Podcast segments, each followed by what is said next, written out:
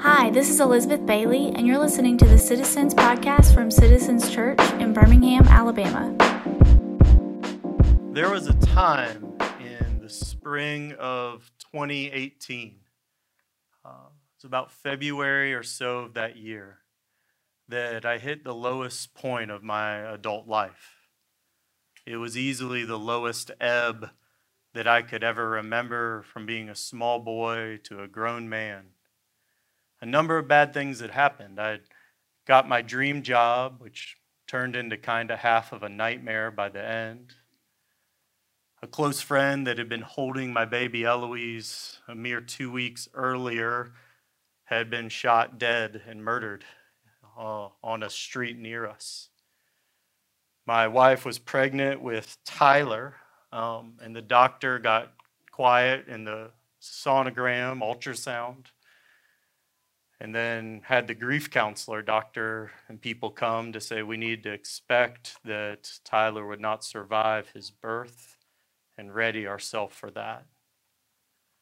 And at that point in my life, as thing after thing after thing started to overwhelm me, and care cases that was responsible at the church were not moving in any positive direction and felt so heavy that my arms are going to break off. I was so discouraged, even, I decided not to plant citizens and, and leave in the summer of 2018. And I had to go to the elders and say, hey, I, we need to cancel these plans. I am so discouraged and beaten up at the moment. I just want to survive next week and still believe in Jesus and his goodness. And what happened is a friend came alongside me and encouraged me. And the friend didn't encourage me that everything was going to work out because much of it wouldn't. Tyler would live and thrive. Y'all know Tyler, he's doing okay. Okay, enough. He didn't tell me everything was going to work out and be fine. That was not true. He didn't tell me I was a great guy and didn't deserve any of this, and surely you'll make it out of it, Justin. He didn't give me some positive vibes only of like, hey, just think positive thoughts. None of that was going to make any of this better or bring Jason back from the dead. But instead, he pointed me to the Word of God, that God's faithfulness would not be ending with my troubles. That my current troubles were not the total record of what would happen in the history of the world. Instead, God's faithfulness extends to the skies, and He has not changed. If He feels far, that is one thing, but God actually has not moved. He was with me it would be faithful to me, to my family, to his church, until the skies ripped over heaven and the king came back. And slowly but surely, the encouragement of God's word through another member of the church encouraged my heart to say, I'm going to believe even if I don't feel like believing today. I'm going to believe that God is faithful, even if all these situations go poorly, worse than poorly, and I have to go plan another funeral. Even if that's the reality, God has not moved, He has not changed, and His love endures forever and ever. I thought back to the saints at Sojourn, those who'd worshiped with cancer until we buried them and worshiped with their heart. I thought back to the people that, that wasn't miscarriage one, but five I thought back to all the people of what they'd been through and that God had not stopped being faithful to them and their story. And that matched what we find in the Bible. When you read all the people of old, it goes on and on that nothing seems to go very well. But God is good, and He is good to save His people.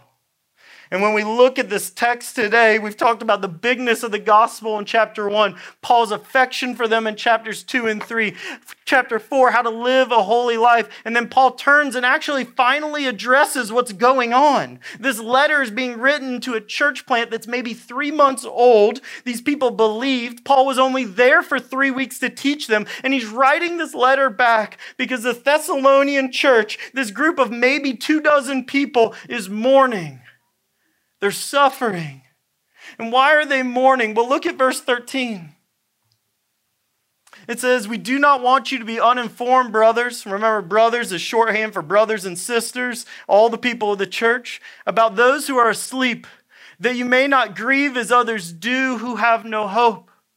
See, when Paul and Timothy had left, a riot had broken out. Government persecution had broken out over the riot, and it appears that some brand new believers, three weeks old in the faith, believers in Thessalonica, had been murdered over their faith about 21 to 35 days after they believed. He's writing back to a grieving people that those husbands, those wives, those children, what happens to grandpa? Because Paul had not had time to explain everything in the Christian faith in three weeks. Instead, he hit the gospel, he'd hit the high notes, he'd explained the Old Testament, but parts of Jesus' return and how death worked in the faith were unclear. So the Thessalonian church was dismayed. They were grieving.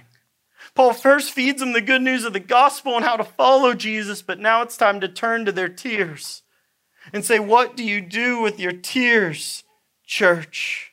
And this is Paul's word. When it says asleep, that's Paul's word for death. It can sound confusing to us, but he's saying that those who've fallen asleep, those who've died, I don't want you to be uninformed, but instead able to grieve with hope. And it would be deeply troubling to these Thessalonians, not knowing what happens to their loved one, not having a murder happen before them. How else would they have died in this short time? But these Thessalonians live with a certain urgency that Jesus would return. And so Jesus hasn't returned yet, so what do we do? And Paul gives them five clear anchors about the end of the world to say, hang your hope on this. This is how the world ends with Jesus. This is how Jesus returns. And this is the grounds that you can grieve with hope no matter how shaken you are. So look with me at verse 14 at what the Paul tells them. For since we believe that Jesus died and rose again, even so, through Jesus, God will bring those with him, those who have fallen asleep. For this we declare to you by the word from the Lord, that we who are alive, who are left until the coming of the Lord, will not precede those who have fallen asleep. And we get the first of the five anchors. And the first one is this that Jesus rose from the dead. Therefore, Jesus is victorious over death, meaning all who die in Christ are not lost. In fact, because Jesus is victorious over death, that when we die, when they died, that we go to be with our Lord. We go to be with our Lord in our soul and spirit. Our body turns cold over time and gets put in the ground but our soul goes to live with Jesus. So, first, he assures them because Jesus rose from the dead after three days, that death does not have the final hold on those who believe in Jesus.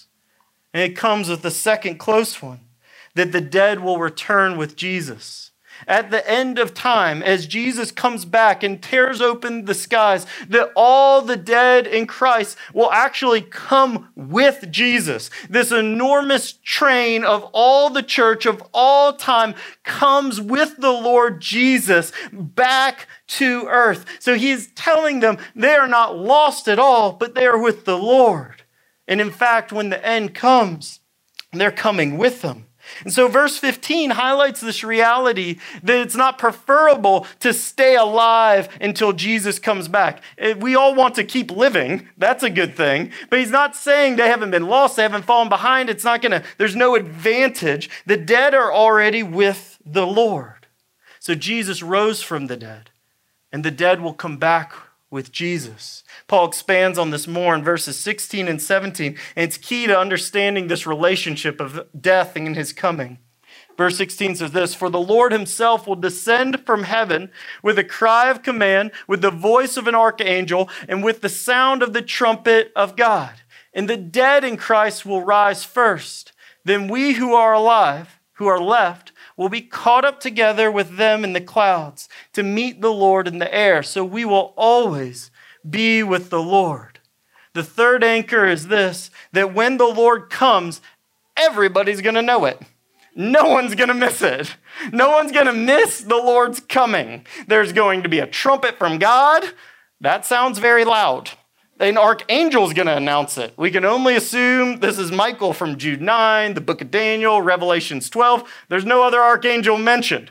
What all that means, I don't know. But someone who's the archangel is going to yell in a way that the entire world is going to shake when it happens. A trumpet will blow, a cry of command. No one's going to miss out that Jesus is back. And this smacks with what Jesus says in Matthew 24. Jesus says this about his own return. He says, See, I've told you beforehand. So if someone says to you, Look, he's in the wilderness, don't go out. If a cult leader tells you to go out into the wilderness to go find the second coming, don't do it, team. Stick with citizens. We ain't doing it. If they say, look, he's in the inner rooms, don't believe it. If someone wants you to go deep into some crypt or temple or find Jesus in a hidden room, no. Just say no. Verse 27 For as lightning comes from the east and shines as far as the west, so will be the coming of the Son of Man. That's Jesus' favorite title for himself. Lightning is going to rip across the sky globally, and everyone is going to know that the Lord is back.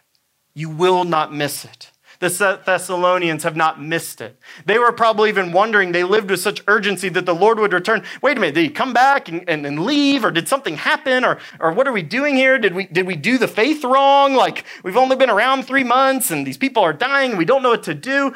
Paul's settling their heart to say Jesus rose from the dead. The dead are coming back with Jesus. And when Jesus is here, you're going to know it. He's coming for his bride as a bridegroom who loves you. No one's going to miss this event.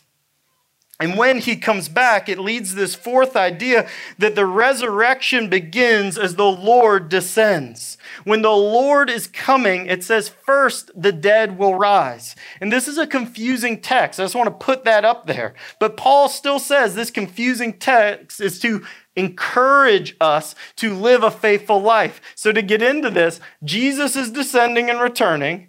And then it says, the dead will rise first, meaning these disembodied souls, spirits of all Christians who've ever believed will receive back their body from the dead first before us.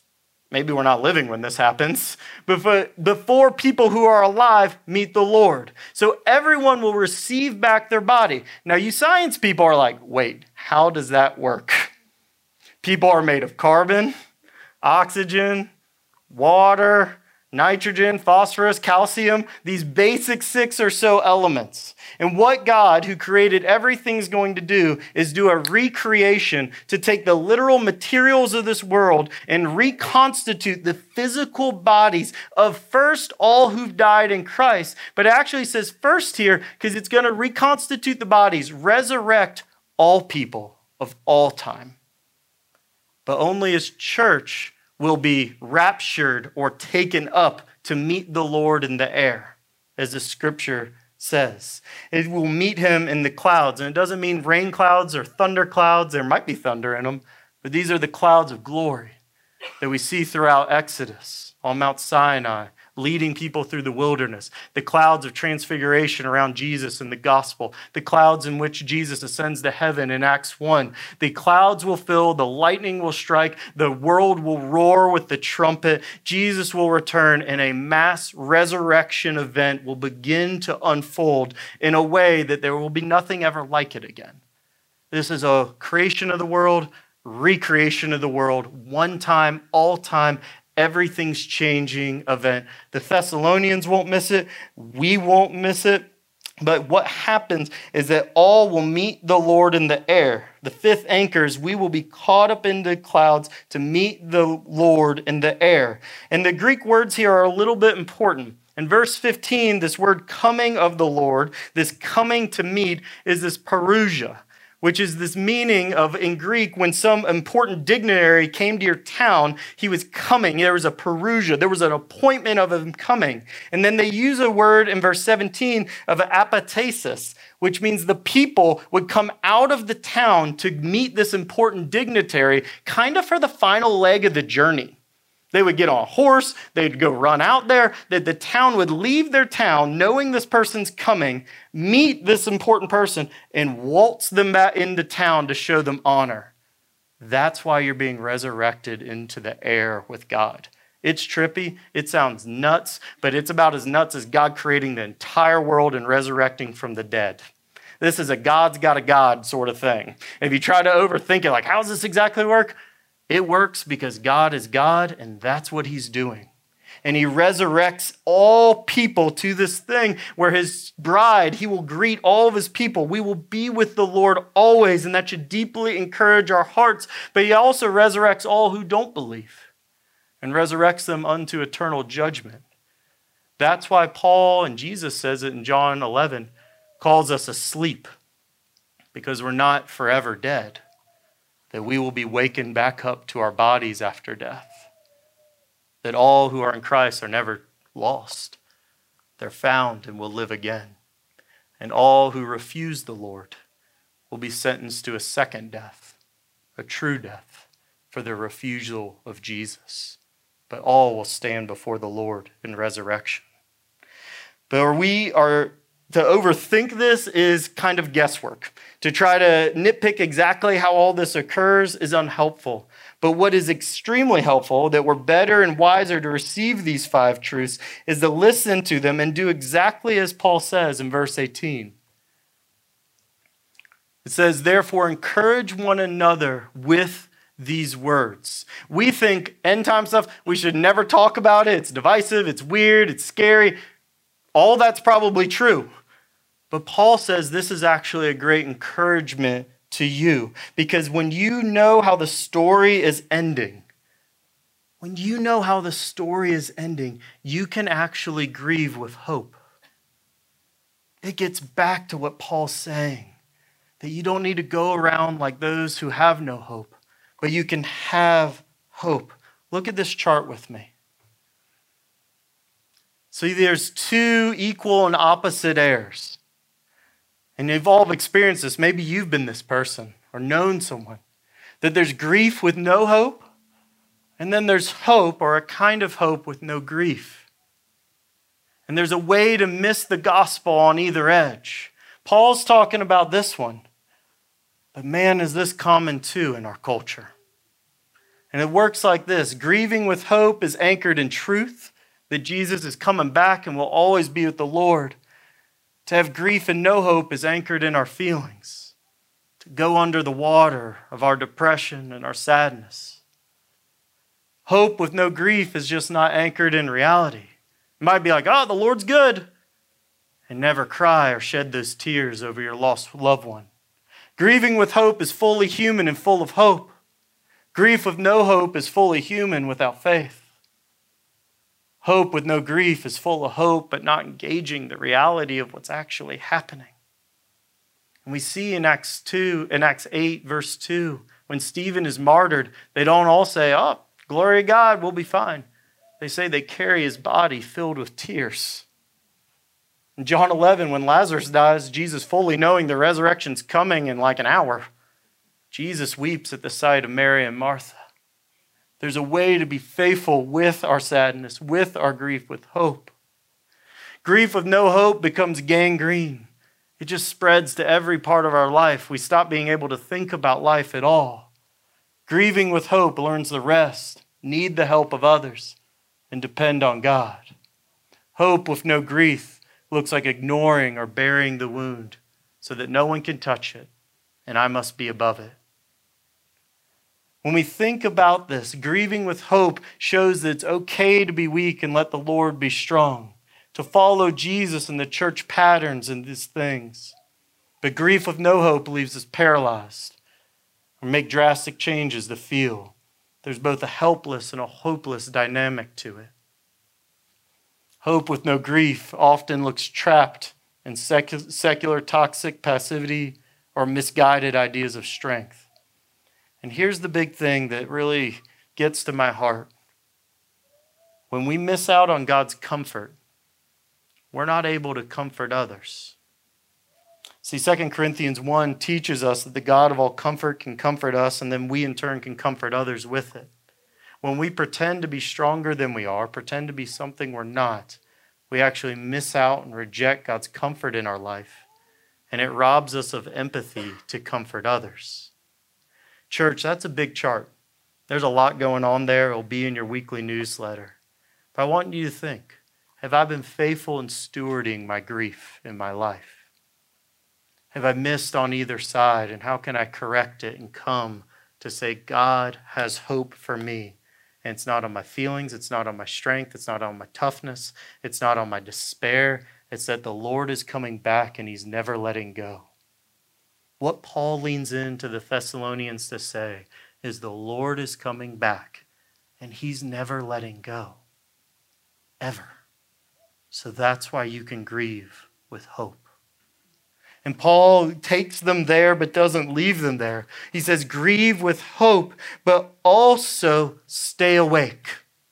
Stay awake. Verse chapter 5, verse 2 through 6. Look at this. It says, For you yourselves are fully aware that the day of the Lord will come like a thief in the night. Well, people are saying there's peace and security, then sudden destruction will come upon them as labor pains come upon a pregnant woman. They will not escape. But you are not in darkness, brothers, for that day does surprise you like a thief. For you, for, for you are all children of light, children of day. We are not of the night or of the darkness. So then, let us not sleep as others do, but let us keep awake and be sober. For the Christian, Jesus' coming will still be sudden, but it will not be a surprise. We will not be taken off guard that the Lord is returning by any means. We will be a children of the light who live our life before God, that choose to live our life before God and don't get busy with the darkness of the world. Our concern will stay that the Lord is coming and we'll choose not to busy or distract ourselves, but rather stay awake and eagerly wait for the goodness of the Lord. Paul continues kind of with a grandmother's logic here in verses 7 and 8. He says, For those who are asleep, sleep at night, and those who get drunk are drunk at night. And since we belong to a day, let us be sober, having put on the breastplate of faith and love, for the helmet of the hope of salvation. It's grandmother's logic like this sounds like, hey, if everyone jumps off a bridge, doesn't mean you should too. Just because everyone else says, I'm going to live for the darkness, I don't care, the Lord's not coming back, Paul's simply saying, hey, if everyone else is doing it, doesn't mean you have to you can continue on to grow in your faith, hope, and love. You can continue to march towards the light, even if you feel like every high school friend or college friend or your neighborhood or your coworkers are choosing another way. That's okay.